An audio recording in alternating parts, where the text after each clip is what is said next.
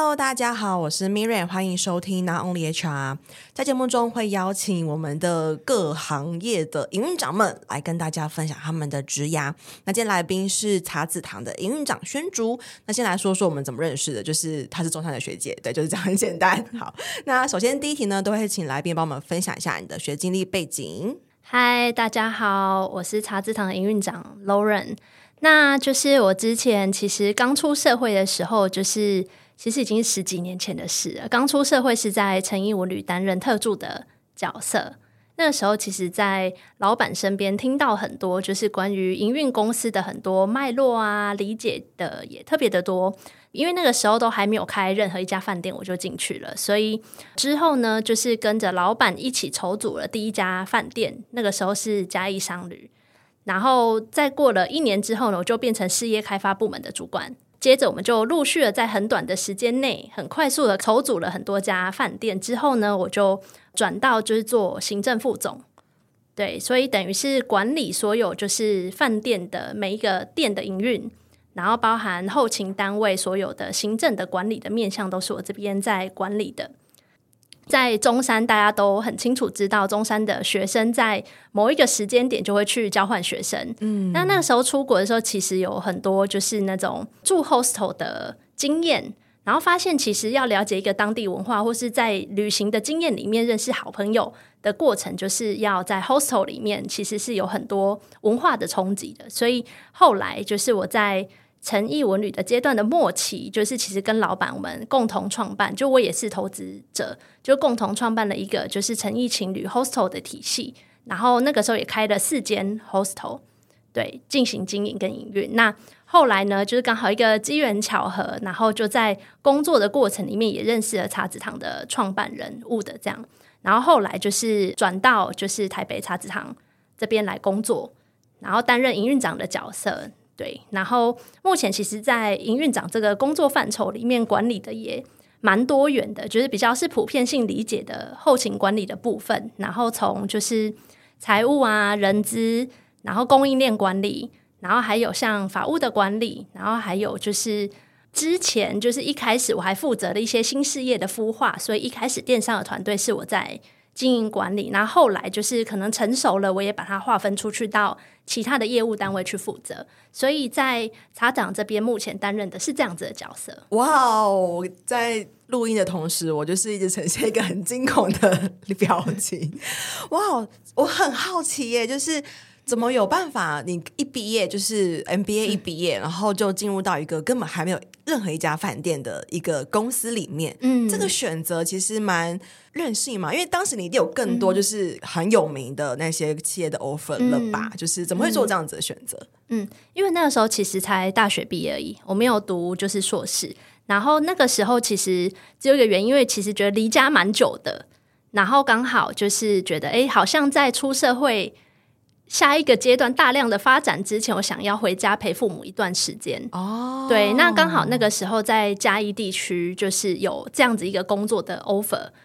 对，然后那时候其实我在毕业前跟我的那个教授，就是赵平一赵教授，我不晓得你们还在不在那时候，就跟他有聊过，因为他那个时候是带我们做就是创新创业的，就是主体的那个教授，我们就谈说，就是其实出社会后有两种选择，然后每个人的人格特质跟性格属性。都不太一样，嗯，一种是去大公司做大公司底下的螺丝钉，嗯，一种是你到就是不管是新创或者是中小企业，就是你有机会看到的面向是更全面的，嗯，但是会面临到很多挑战跟风险。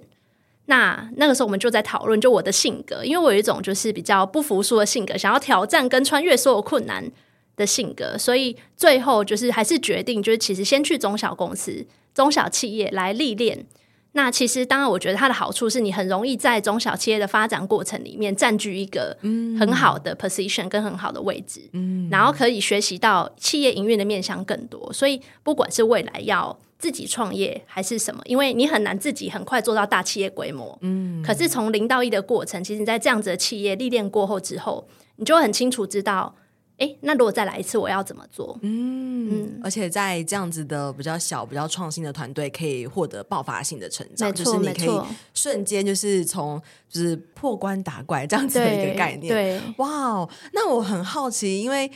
一开始的时候，特助这个角色，他听起来就是包山包海，就是什么都要做。然后后来到行政副总这个契机会是什么？因为当时如果已经开了蛮多家不同的据点，其实当时的延伸性的选择跟职位应该有蛮多种的。所以是什么原因会被放到，或者说会选择到行政副总这个角色呢？我觉得这跟就是每个人个人的人格特质其实是有蛮大的关系，因为我自己是很喜欢梳理流程的人，梳理流程、梳理过程，然后建置一个状态，让它可以自然去营运。我觉得这个是从特助开始，因为从特助开始那个时候企业还很小，然后你看得到就是整个企业营运，因为人员的来来去去，它其实有很多 lost，嗯，那你很多事情得重新建构，后来你会理解。哦，其实一个很好的组织的营运的基底是很重要的，不管谁来谁走，就是这个组织必须持续下去，那就是永续的营运跟经营嘛。所以，其实，在早期从特助到事业开发，都很清楚知道这件事情的重要性。那我自己人格特质，就像刚刚讲，喜欢流程啊，喜欢把事情处理好啊，要有规矩，要有一些规范。在里面，所以我觉得这是为什么自然而然朝向的方向都会往后勤营运跟行政的这个方向去做。哦，就是等于一些 SOP 或是一些工作的分工，那个循环、嗯、那个脉络，就是想要把它理清楚，不要很混乱。这样子，没错，就是、嗯、那比较是你人格的成就感来源，因为有的人的成就感来源是。赚钱、业绩有钱进来，可是每个人的状况不一样。嗯，理解，就是确实，也就是把一个很混乱，觉得啊，这个球丢来丢去，这个是我要做，他要做的，然后就是那个分工或者是很重工，效率很差，然后把它理清楚，是一个觉得哇，就是就是终于理清了一个很舒服的感觉。哇，那后来就是你在等于说在诚意这边，也就获得一个不可取代的成就，然后是什么原因会？也不能说放弃，就是选择转换到茶子堂这样子的零售产业呢？因为毕竟饭店、商旅、青旅，它跟零售、跟做这样子的可能醒目民生用品产业，其实有蛮大的落差的。嗯、呃，应该是这样讲，就是我觉得，因为其实我是那种从小到大，我并不会去设定我自己未来要成就什么目标的人。但是我很清楚知道，就是我有一个很想要完成的使命跟愿景，就是我想要让台湾被世界看见这件事情。Oh. 那也就是为什么我在那个时候会跟诚毅文旅集团的老板，就是大家一起共创，就是 hostel 这个体系。因为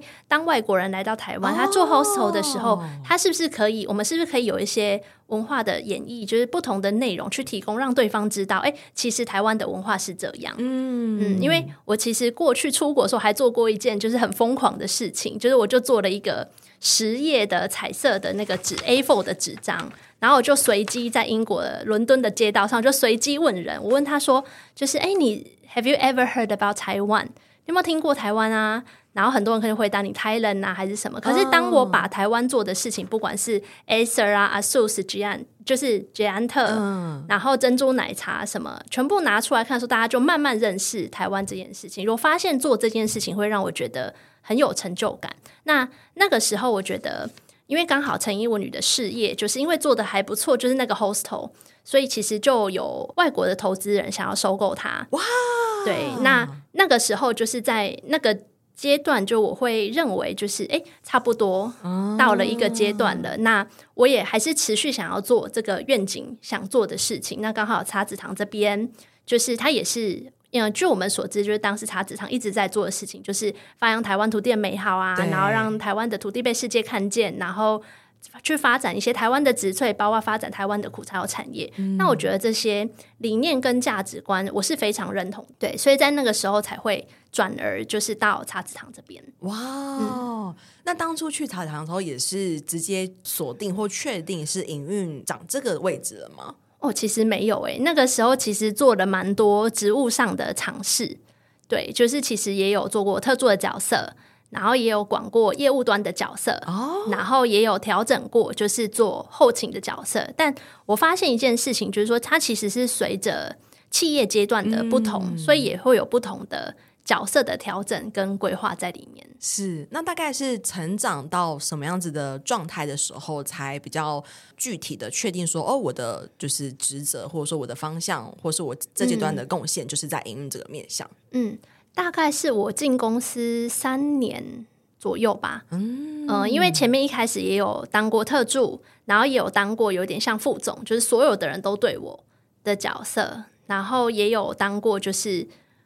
营运长，但是营运长管的范畴有调整过，oh. 对，所以其实因为等于是进来这里大概六到七年的时间，那三年的时候就差不多角色跟位置比较定定。嗯，那以现在来说，就是现在的你的角色来说，下面会管哪一些就是职能的小伙伴呢？嗯，目前的话就是有财务部门、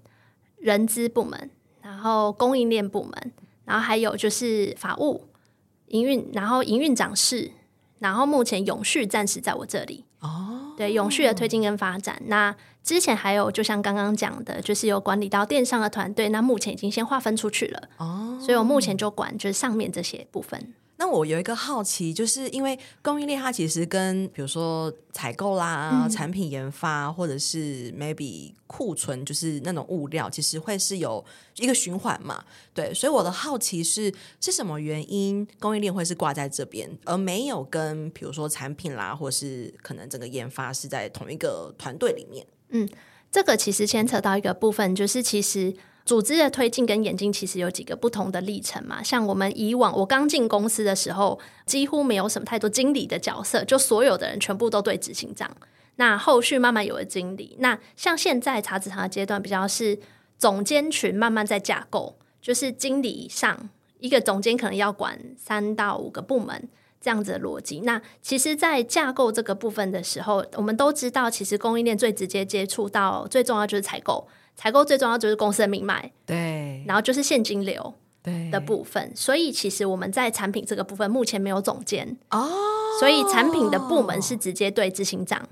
所以在这个目前的架构下，当然未来的规划势必一定会有产品总监。这个角色出现，嗯，但因为我们的创办人其实对于他产品的走向跟产品的规划非常的有愿景跟有自己的想法，那所以产品部在商开部门直接对应他，那这些供应链，因为它牵扯到很多细节，就是周转率啊，然后库存啊、数字啊，它的它的细节程度太高了，如果放到他那里，我觉得对他的工作 loading 是有一点过重哦。对，所以因为供应链这块，我从进公司开始管到现在，我觉得其实。没有太大的问题，已经很熟悉，所以目前持续性在我这里控管。哦、嗯，所以比较像是把它跟财务的逻辑比较接近，嗯，对，因为您刚刚讲的比较像是一个价值链的流程的话，其实应该跟商品部门更接近，嗯，确实确实，因为像是茶糖有可能有一些商品是会有效期的，那它可能跟整个制成、嗯，然后可能半成品物料都会有是会有效期，所以它就是一个就是价值就是现金就压在那边的一个概念，没错没错，哦，原来。如此哇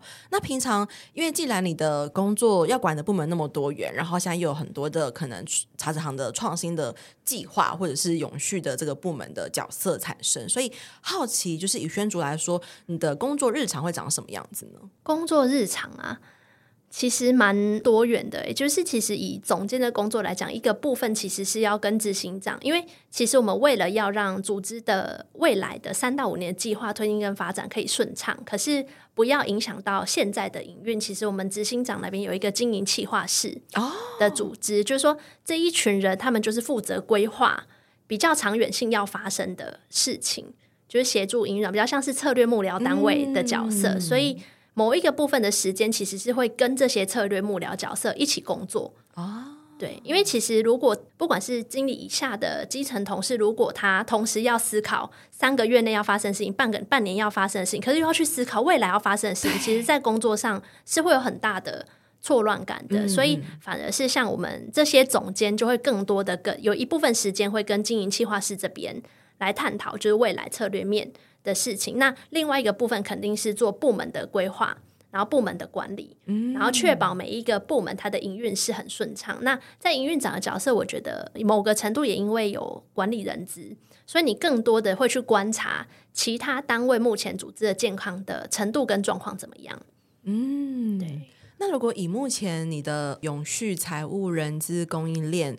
嗯，大概是哪一个部门会是花你比较多？不是说花，是占比较多时间再去做讨论啦，或者是去管理的？目前来讲，我觉得花比较多时间会是会是 HR 的部门。这么讲好了，我从七年前进到公司，我们的人数大概三十人左右，然后现在大概八十五人。左右，就是其实成长的数量其实蛮快，然后营业额成长的速度也蛮快的，嗯、所以我觉得在组织的议题跟人才的发展上面，其实有很多事情，我们还有很多可以改善空间，可以做得更好的地方。就是其实我们都有一个观念，就是说现在做不好没有关系，可是我们要怎么样持续的优化跟进步，要让每一件事情，嗯、或是让同仁感受更好。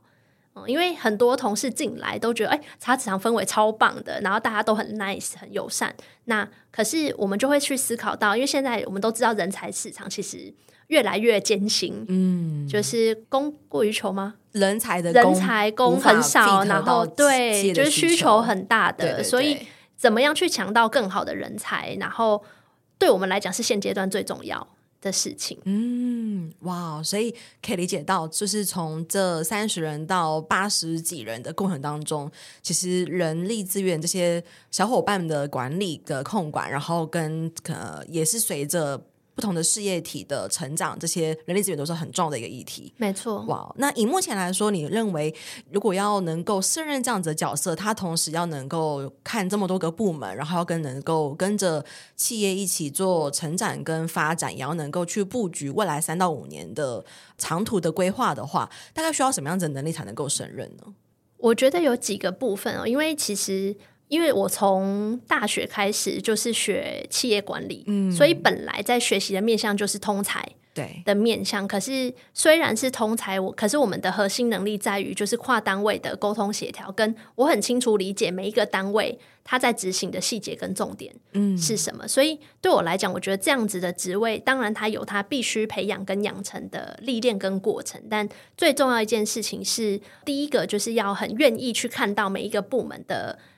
掌握的要点，管理工作掌握的要点是什么？因为你不避讳要去做他最专业的事情，可是你要懂得用人跟管理人哦、嗯。然后还有一个部分是你要理解，就是例如说，我以供应链来讲好了，我必须知道好的供应链它长什么样子。嗯，那我从我这个点到好的供应链的点，我有哪些事情要去完成？因为规划的事项永远只有就是 head 这边可以跟专业的人一起来找到这些方向去做嘛。所以我不避讳要做，但是我必须要知道我怎么带领他们去到更好的供应链的位置。哇哦，嗯，听起来很难呢。因为举例像是永续这个角色，它其实很新，然后也是可能有点灰灰的，就是不太确定它的模样或是它的方向。那如果以这个很新的角色来说的话，要怎么知道他要去到的地方，跟要怎么带领他们，嗯，就是这个过程当中要怎么去执行？嗯。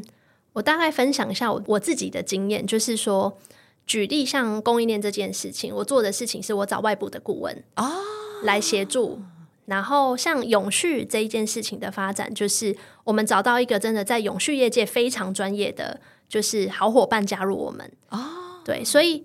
他的他的 level 跟等级也都蛮高的，可是我们合作的方式就是我负责帮他跨部门的协调部分，就是说，哎，在很。组织架构的事情，可是他可以作为一个专案的 PM，、嗯、然后我协助他推进整体茶职场前往永续的历程。所以，我们是对我来讲，我认为永续的这位伙伴是有很好的一起工作的伙伴。哦，对，所以其实要去补足所谓的你的专业的不理解，其实有很多方式跟很多做法可以完成这个任务的。哇哦，听起来很佩服，因为其实我觉得，其实可能是因为学姐就是已经从诚毅，然后历经到开了很多不同的据点，然后到现在这个角色，所以对于管理人才或者是说整个专案的控管，已经其实是很炉火纯青了。对，因为我相信蛮多的可能刚担任主管的人，或是他没有这么快晋升到管理者的人，他可能对于说，哎，我把自己做好，那我要如何 drive 别人也把他的工作做好，或者是说，哎，他做不好，或者是说他今天进度没有跟上，那啊怎么办？那他他这样子我要 fire 他吗？或者什么之类的，就大家可能会还是不晓得那个管理的诀窍跟管理的方式。但是刚才可以感受到的是，就是你在谈论的时候，其实你是。历经了很多的不同的经历吗？不能说岁月，很丰富的这个经历，然后才可以到现在。其实不论是产销人发财，任何一个方学站的底下，你大家都能够看到说，哦，他现在这样做，他的值跟他的量是不是符合你的标准？那我们应该要怎么去辅助他？哇，所以在质量的这块应该也花了蛮多时间，因为原本是在就是旅宿业嘛，然后跨到零售业，在控管不同的 function 的质量上，有没有什么样的挑战是当初会遇到的？嗯，因为我觉得其实这个比较像是说，哎，这个职涯历练里面，我觉得最辛苦的事情可能会是什么的话，就会是我觉得管理这件事情是这样，它有点像。你生了小孩，你才开始学习做妈妈这件事情，就是你当了主管，你才开始学习哦，我要怎么去做一个主管，我要怎么带好这个小孩，我要怎么跟他沟通。其实他过犹不及都不好，嗯，对。所以其实我觉得管理职这件事情，它是透过经验的堆叠累积，然后不管是方法论，或者是你的实务论。就是透过很多堆叠累积，然后一直去修自我修正。嗯，所以其实我记得我蛮早期的时候就有呃，职场前辈可能就有提点我，就是说我们永远要保持，就是杯子永远都是要七分满、六分满。嗯，因为你必须永远保持一个很谦虚跟很 humble 的状况，你才能够容得下更多，你可以去修正自己跟调整自己的位置。嗯，就像直到，即便直到现在，我觉得我都还在跟其他总监学习。很多待人处事啊，事业规划的面向跟走向，因为人外有人，天外有天，所以我觉得关键还是在自己如何去保持那个状态，是我不觉得我自己很够了的那个状态是很重要的。我会把它理解为，就是不要因为今天自己已经当到一个可能蛮高的位置，然后就觉得说，哦，小伙伴这样做是理所当然的，或者是他这样做就绝对不对，嗯、而没有去理解他为什么会选择这样子的执行方式。嗯嗯。而且，其实你越到一个位置，我觉得人的自尊跟 pride 就很高啊。那你很高状况下，你不会去认清，其实有些事情你自己可能不知道，没有想得很透彻。对，嗯，对啊。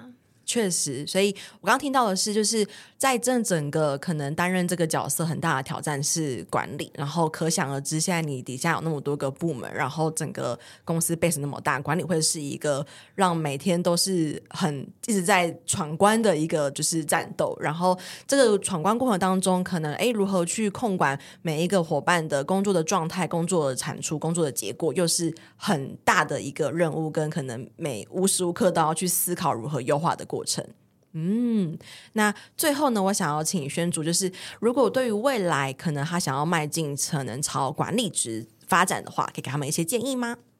你指的是营运长这样的管理职，还是管理职？管理职们，因为我觉得营运长有点技能有点太难了，就是 对，我们可以呢，可以先从一个可能就是，哎，他可能是部门主管，或者是一个小小的 leader 开始。嗯，觉得就是其实管理要到管理职这件事情，其实你通常都会历经几个过程。就是第一个过程是你必须在专业职这件事情有到一定的程度，那通常会被晋升成管理职，也是因为你的专业职足够，就是你的承接让你当主管的位置。可是当了主管位置，我认为他的工作就是开始又会变更多了，就是几个部分的重点，就是你部门的规划，嗯，然后你的部署的培育。就是如何用人，如何带人，因为从专业职我自己很会做，跟我会教别人做那个技能是不一样的。嗯，所以我觉得很关键重点是，呃，你是不是是一个团队型的人，然后你愿意把你会的交给你底下的人，然后不要去担心会被取代这件事，嗯，因为你的职务会往上往上走，就是因为底下的人把你往上撑。没错，对，所以我觉得那个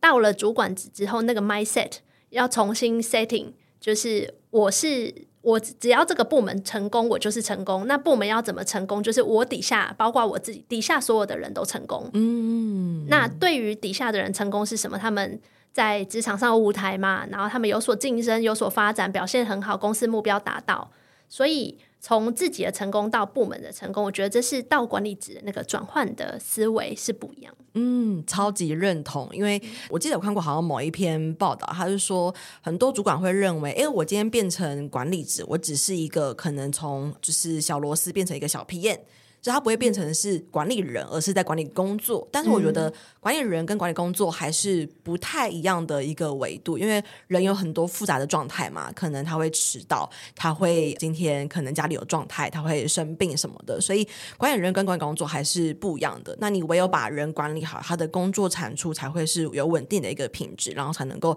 像刚才你提到的，才能够诶让整个部门、整个公司越做越大，那自己才会有往慢慢往更高的一个位置迈进。嗯。没错，这边我还想要补充一点，就是说，其实我觉得变成一个主管，还有一个重点是自己的核心精神跟核心价值观要很清楚，就是你必须认清楚自己是谁。例如说，就是你明明就不是一个很会凶人、很会骂人的主管，就是你就不不需要往那个方向去。可是你必须发展出你的核心价值观里面，你的管理人跟代理人的方式。所以你可以在职场上，或者是透过看书啊、自传，去找到一个你模仿的对象。的管理者的对象，你可以去模仿他的管理的行为跟模式。嗯，哇，你可以开一堂就是主管带人的课了。我觉得应该 很多人都很需要，因为现在尤其是在可能很多的大家都会说自己世代很难管这件事情，嗯，所以我觉得管理这件事情、主管这件事情又变得一个更难，然后更吃力不讨好的就是角色。对，然后今天这集呢，我觉得很棒，是让我更认识到哇，原来你的职涯这么的精彩。然后从诚意，然后到整个青旅，然后再到塔堂这边，所以我就更期待下一集。对，下一集我们会聊聊更多，就是从整个三十人到八十五人这个过程当中，大概发生了什么事情，然后整个组织管理上的一些议题。那刚才提到说，哎，其实你的工作日常占比比较多的会是在人资这块，所以下一集我就更期待了。那我们下期见喽，拜拜，拜拜。这堂招募漏斗不只是课程，也是一套诊断招募绩效的工具。它将成为你的小百科。每当遇到征才困境时，你可以在这堂课当中找到解决方法。初入人这领域，不晓得如何展现你的招募能力吗？你有招募时效与绩效压力，想要找方法来让你喘口气吗？不晓得如何诊断招募困境，找不到突破点，想了解更多业界的新做法吗？不用花上万元请顾问，这堂课程让你轻松获得数据分析能力，自行诊断招募困境。有一次模板让你马上带入工作应用，有课堂作业，透过实际演练，实际发现你的问题。有真人咨询解惑你的学习盲点，有课后认证肯定你的学习成果，带你迈向加薪之路。人小白、资深人资工作者、设置是、公司管理阶层，都可以通过这堂招募漏斗课程放大你的人资价值，不再单凭感觉解释，可以借由数据撑腰，顺利与主管、老板沟通，也可以透过数据分析晋升到管理层面，提前布局招募策略，提升你的工作成就。我是 Miriam，掌握招募漏斗数据思维，让我在转职时加薪幅度高达六成。过往在企业内担任人资时，招募技巧也获得公司价值六位数的破格配股，甚至激发了招募团队的鲶鱼效应。我现在是一位人讲师，也是一位中小企业的人资顾问，辅导将近二十多家的企业，招募技巧都大有改善。主动应征履历量增加了百分之四十，到谈率高于百分之八十五，报道率甚至突破百分之九十五。我在二零二一年开设了第一堂招募漏斗的课程，至今已经累积了一千名的学员，课程获得将近四点八颗星的好评，众多学员因为招募漏斗成功加薪。经过两年的时间淬炼，收集了学员的学习问题与反馈。二零二三年，我大幅更新了招募漏斗课程，将内容全面升级。如果你是人资工作者，想要突破真才困境，大声的证明自己，或是想要提升工作能力，往 HRBP 迈进，那你千万不能错过这堂课程。